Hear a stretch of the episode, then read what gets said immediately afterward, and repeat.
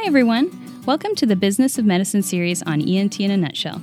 I'm your host, Ashley Nasiri, and today we are joined by Dr. Garrett Choby and Ms. Jill Nagel to discuss U.S. News and World Report hospital rankings. Dr. Choby and Ms. Nagel, thank you so much for joining us. Thanks for having us. Thank you, Ashley. Before we begin, I'd like to introduce our guests. Dr. Choby is a fellowship trained rhinologist who also serves as the chair of quality for the Department of Otolaryngology at a tertiary academic center.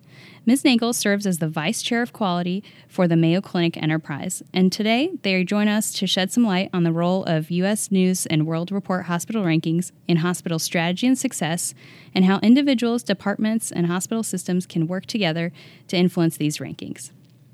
Dr. Choby, let's start with the basics. Can you broadly describe what the U.S. News and World Report rankings are and why these specific rankings play such an important role in the reputation of a hospital? Absolutely, Ashley, and thanks for uh, bringing this topic up. I think it's a really important one that a lot of folks have interest in. There's a lot of uh, sort of mystery into what goes into making the sauce. So hopefully today we can give you a little bit of insights into, into what that is. So this is a program that's, of course, from the U.S. News and World Report. As you are probably aware, they have a number of different ranking systems. They rank colleges and universities and states and other health aspects, even such things as diets. But this ranking of hospitals falls under their health category. This began in 1990, so it's been around for this point in time about 30 years. And it's really uh, a metric or, or a conglomeration of quality metrics of inpatient hospital care for Medicare and Medicaid payers. So this is a ranking system that is developed again, mostly on government paying patients who have inpatient hospitalizations. And they try to take into account a number of things. So, things as far as quality measures, um, patient input, and a variety of things, which we'll get into later. And this is really seen by many patients as sort of the gold standard for ranking the quality of a hospital. So it does tend to drive a fair bit of patient traffic, and there's an interest both from folks in the medical community as well as patients seeking care. Ms. Nagel, what other ranking systems exist and how are these different? I'm glad you asked because it can be really interesting to look across different ranking systems and compare them. I'll highlight just a couple. CMS publishes an assessment of hospital quality in their Hospital Compare report using stars to rank hospitals with up to five stars. This system includes quality metrics that are not, for example, included in U.S. News and World Report ranking. Hospital compare quality measures are things like survival of patients with sepsis, complications from hip and knee surgery, healthcare associated infections, and readmissions for patients with specific conditions like heart failure, COPD, and pneumonia, just to name a few. An entirely different and separate ranking system is through the Leapfrog Group. Leapfrog is a nonprofit organization that advocates for transparency in healthcare. Leapfrog publishes a hospital safety grade biannually. This too has some of the same and some different measures than the rankings and rating systems of US News and CMS. So, when we're talking about the US News and World Report rankings, how does the process of hospital evaluation pan out? How long is each cycle? And are the ratings reflective of the most recent hospital information, or is there a lag? This is fun to explore because there is sometimes a very frustrating lag. So let me go through some of the details about US News and World Report. They refresh their information at least annually, but some cycle lengths vary. Leapfrog, for example, publishes a letter grade for hospitals twice each year. U.S. News and World Report obtains the hospital specific information from variable sources, in part from the AHA survey that most hospitals complete. We call that information garnered from the survey the structural measures. Additionally, they obtain information from CMS in the form of Medicare claims that the hospital has filed on behalf of patients. The data source lends to quality and outcomes data based on hospital inpatients that use CMS as a payer only. With U.S. News and World Report's annual evaluation, the data periods vary among the components scored, with the CMS claims information lagging significantly behind real time. For example, the rankings published in July 2020 used hospital claims from January 2016 through year end 2018. The structural measures from the AHA survey and patient experience measures were from the year 2018, and the reputation was a composite of three years of data 2018, 19, and 2020. So, there's clearly several sources that this data is obtained from, but what specific factors go into determining US News and World Report rankings, and are different factors weighed differently? So, this is a really important aspect to think about and to understand. There are a number of factors that I'll go through, and each of them, as you mentioned, is ranked or sort of weighted differently for the score. The first one is something that, as a department, we don't necessarily have a lot of control over, and that's about 30% of the score. And this is really influenced by things like nursing staffing ratios, magnet recognition of the hospital, NCI Cancer Center re- uh, recognition, and volume of surgery. So, all those things, amongst others, go into this 30% score, which is important, but again, not necessarily influenced a ton by the individual department. The biggest chunk of the score is 37.5%. And of that, 30% is for 30 day mortality, and 7.5% is for discharge to home criteria. Both of those are scored on an observed to expected ratio. So the idea is that you shouldn't be penalized by seeing sicker and more complex patients. So that should be taken into account in your expected mortality and your expected discharge to home. Then, of course, your observed or what actually happened in your hospital also plays a role in that ratio. So that's the biggest chunk at 37.5%. About 5% of the score is from the HCAHPS information they get from patients. HCAHPS, and I'll, and I'll go through that a little bit, is an acronym. It's from the CMS again, and it stands for the Hospital Consumer Assessment of Healthcare Providers and Systems. So if I didn't hear a better uh, government uh, mnemonic than that, I, th- I think we have the, the winner for the day. This is really a survey goes to patients on 29 questions, very akin to Press Ganey surveys that we're probably all quite familiar with. That's done by a separate private company for all insurers. This HCAHPS score, though, is specifically for CMS payers, and that's what's taken into account for these particular US News and World Report rankings. And again, that's 5% of the overall score. The last chunk of the score is the quote reputation with specialist, and that's 27.5% of the last bit. This is a little bit confusing, but in recent years it's gone lo- at least partially to the Doximity surveys, and that's why everyone in their department is very pushed to uh, sign up for Doximity and participate in the rankings. However, there are also a component of it as well that's not Doximity in nature. And Jill, I know you have a lot of good background on this. Maybe you help fill in some of the gaps with how these reputation scores are actually formulated for individual programs and hospitals. Absolutely. Thanks for the opportunity. The reputation score is, as you said, based on both Doximity and also another voting mechanism, which is a good old fashioned paper mail out voting. The reputation score is about two thirds from the Doximity votes and one third from those mail out votings. Eligible voters are MDs who are board certified in the specific specialties ranked in U.S. News and World Report. MDs are asked to list the top five hospitals in their specialty that they would refer patients to if geography was not a factor. We have seen over the last several years a decline in most all hospitals' reputation scores as more hospitals are recognized for excellence and garnering votes from their colleagues. The votes are just spread more thinly throughout the country's hospitals. So, Dr. Choby, we started to get into a little bit of what we can influence as a department and what we can influence as providers, but what factors cannot necessarily be influenced by the hospital and specific individuals that work in that hospital? Yeah, great question. This gets back a little bit to the methodology again. When we typically think about sort of improving or focusing on our own department rankings, there are certain things we do have control over to a certain extent. And there's other things that are much larger than any individual department. Again, those larger factor things are things like hospital magnet recognition, NCI Cancer Center designation, volume of care, and those kind of things. Those things, although can be influenced a little bit, are largely outside the control of an individual person or a department. When we talk about areas to focus in as a department or as a group, the most common things we look at are improving our mortality, discharge to home, and reputation with specialists.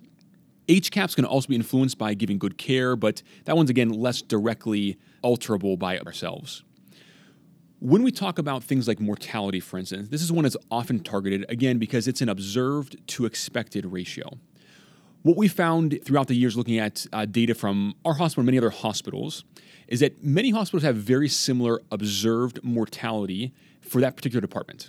However, what alters significantly is the expected mortality that's generated. And that really gets back to proper documentation of patient comorbidities and their actual diagnoses. I can perhaps give a few specific examples. In the world of otolaryngology, many of our inpatients are folks who are getting complex head and neck surgery. So, for those patients, if things are documented well, many have other issues like smoking or drinking or high blood pressure, complex tumors, and perhaps disease that's spread to the neck and elsewhere. There are a few in particular diagnoses that are well known to significantly increase your expected mortality. Those things in particular are things like a malignancy diagnosis, a diagnosis of spread of cancer elsewhere. For instance, if there's spread to the neck, that would be considered metastatic disease amongst diagnosis groups. And another one is significant weight loss.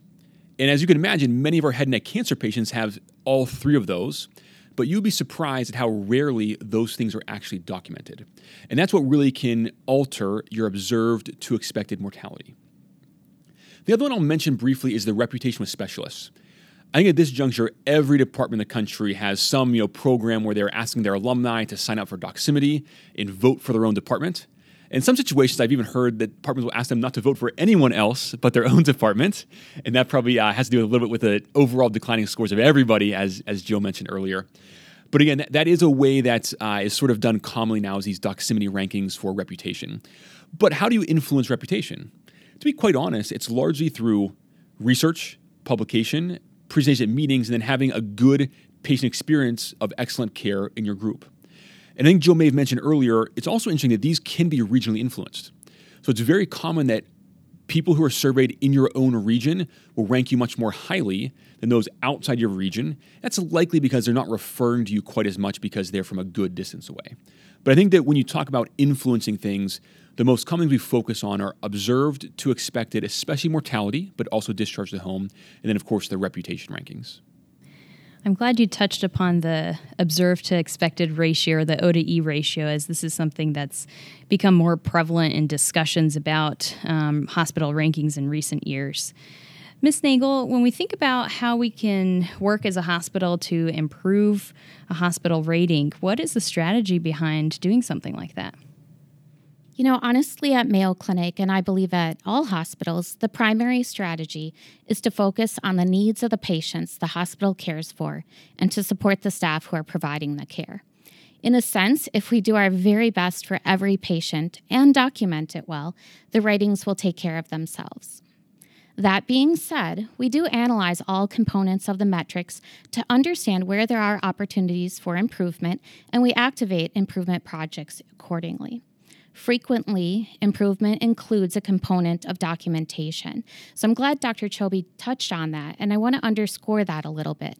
Quality metrics are level set through risk adjustment models that create an expected event rate based on the comorbidities and the complexities of the patient in the hospital's cohort. When the documentation is not thorough, the complexity of the patients is not reflected sufficiently in the claim to risk adjust the patient accordingly good documentation, we believe, does more than offer adequate risk adjustment for quality measures. Thorough documentation drives safe patient care by contributing to risk assessments that flag the patient for specific care pathways and interventions that mitigate risk. Many of our improvement projects support documentation accuracy for all of those reasons.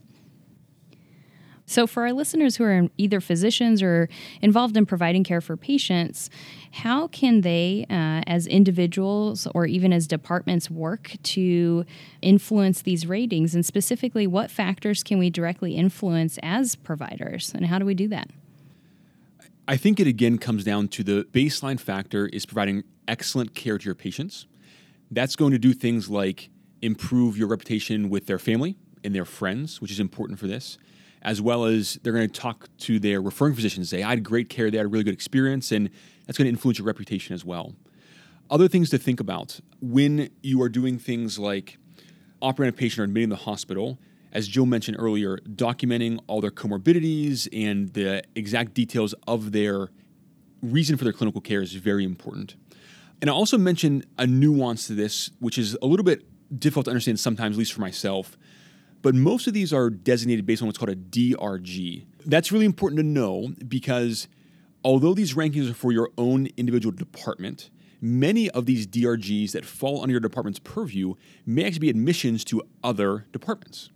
So, for instance, when we look at the DRGs that were, came under our department's purview for the last ranking cycle, only 62% of them were admitted to the otolaryngology service. That's really important to understand because we take care of a lot of patients who may be admitted to other services and you don't have direct control or influence over all aspects of their hospitalization.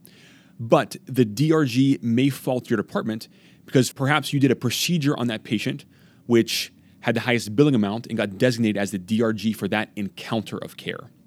So, things you can directly influence again are your documentation, your reputation, and how well you provide care. But also realize that if you really want to do sort of a full house sweep clean of this, you know, also focus on what is actually coming in as your things that are influencing your rankings, and realize that maybe a third or even almost half of things are not actually being admitted to your department that are taken into account for these rankings. Those are really good points. And I wanted to add something about the reputation. When we see so many referrals at our hospital, it's important to maintain that reputation with the referring provider. So, warm touchbacks to call referring providers, let them know how things are going with their patients, and handing off the patient back to them with a good plan of care and good communication can go a long way toward driving additional referrals and bringing your hospital to mind when they're voting in that Doximity pool. Yeah, that's that's really that's a really good point. I agree. So, what are some of the important changes in the ways that rankings have been determined that have occurred in recent years, and how has that impacted hospitals differently? Changes are always happening, and we never know beforehand, for example, when they might change something. An impactful change with US News and World Report rankings has been an emphasis on patient volumes. The average bed size for the top 20 hospitals they ranked was 953 beds. The way the points are awarded for quality measures like mortality index, for example, creates an advantage for hospitals of a large size. An additional, fairly recent change in US News and World Report rankings was the inclusion of that metric that Dr. Choby mentioned discharge to home. That's not a measure that many hospitals routinely monitor, where a patient is discharged from the hospital to is dependent on a large number of variables. When measures that are used for rankings come out new, a hospital really does have to assess the relevance of that measure for their patient population prior to setting out a course to influence the performance on that measure. I think that's the important take home message as hospitals are going to continue to do what's important for their patients even though various measures evolve through ranking systems. Joe, can I ask you another follow up question that I, I think is I find confusing sometimes? With us, a metric like discharge to home, perhaps it's best for a patient to go to a skilled nursing facility for a little while before they go home. Maybe they're a complex patient who's had a big surgery, those kind of things. So, how are those aspects taken into account with, with these metrics?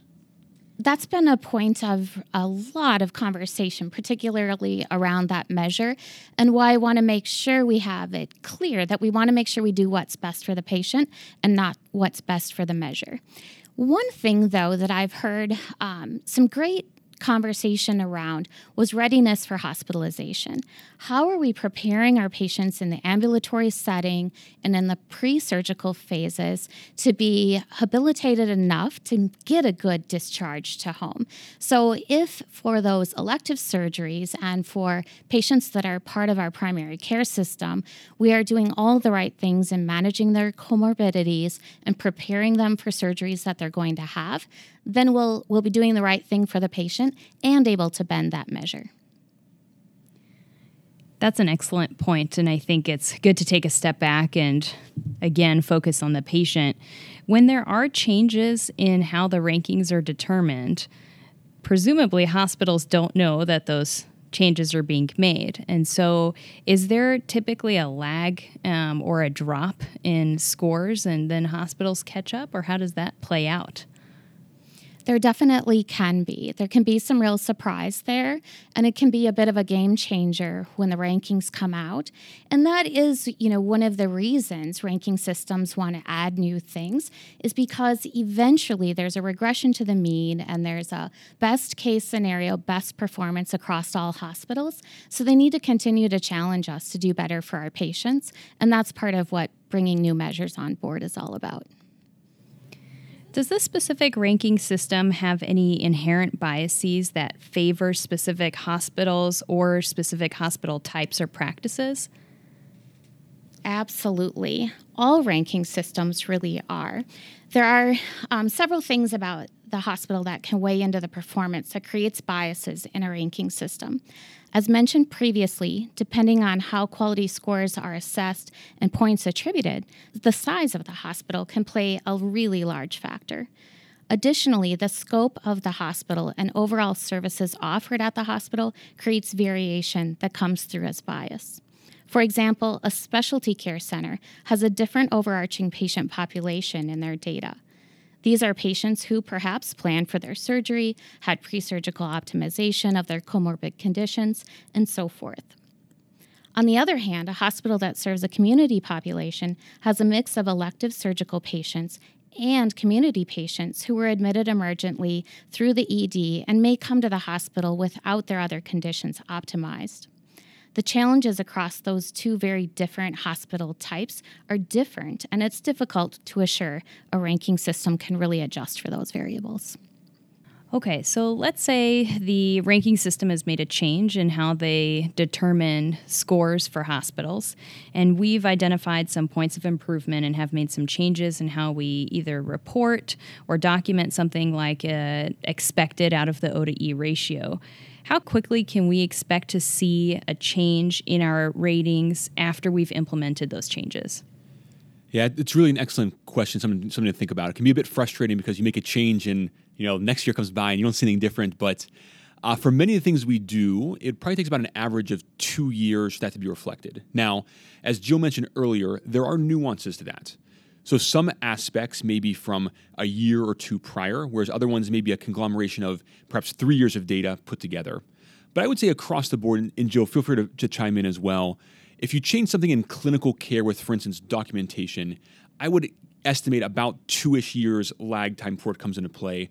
Whereas reputation, it seems maybe closer to a one year ish lag time uh, as far as the doximity and the, and the reputation scores go. And keeping in mind that a lot of these scores roll together three years for the score. So when your most recent year has a really great performance, it is diluted out a little bit by the scores prior to you implementing that change. That's why we really like to give our clinicians leading indicators and the most recent data we can. While it's difficult to benchmark, if they're showing continuous improvement internally, we encourage them that that will pay out in the end. I think that was an incredibly helpful uh, conversation, um, especially for me uh, as someone who's still in training and learning how these things work. Um, for our listeners, what resources do you recommend for those who want to learn more about this topic? There's always the opportunity to review the websites and the available information online for any ranking or rating system. However, seeking out the coding and documentation support at your facility really is very important. Also, working together with your hospital's quality office can bring great insights and draw on subject matter expertise on these topics that you may have never realized exists. Yeah, I, I agree. And I'll, I'll, add a few things, you know, just from the otolaryngology side of things. In my current role in our department, it's been eye-opening to work with folks like Jill in our in our quality office they have such a deep understanding of these metrics and processes and in real life implications of patient care as well. So it's really been insightful to meet with them regularly and see those things. And I'll also mention we we and many other hospitals as well have a clinical documentation improvement group, and they're really the experts in how to go about documenting things. And it seems a bit daunting at first. When you meet with them, they they have really good insights into both your department as well as other departments in general and can offer really tremendous, you know, detailed insights and things you can adjust, which can have a really big role in both patient care as well as documentation. Well, Dr. Choby and Ms. Nagel, thank you so much for being on our show today. It's been an absolute pleasure speaking with you guys.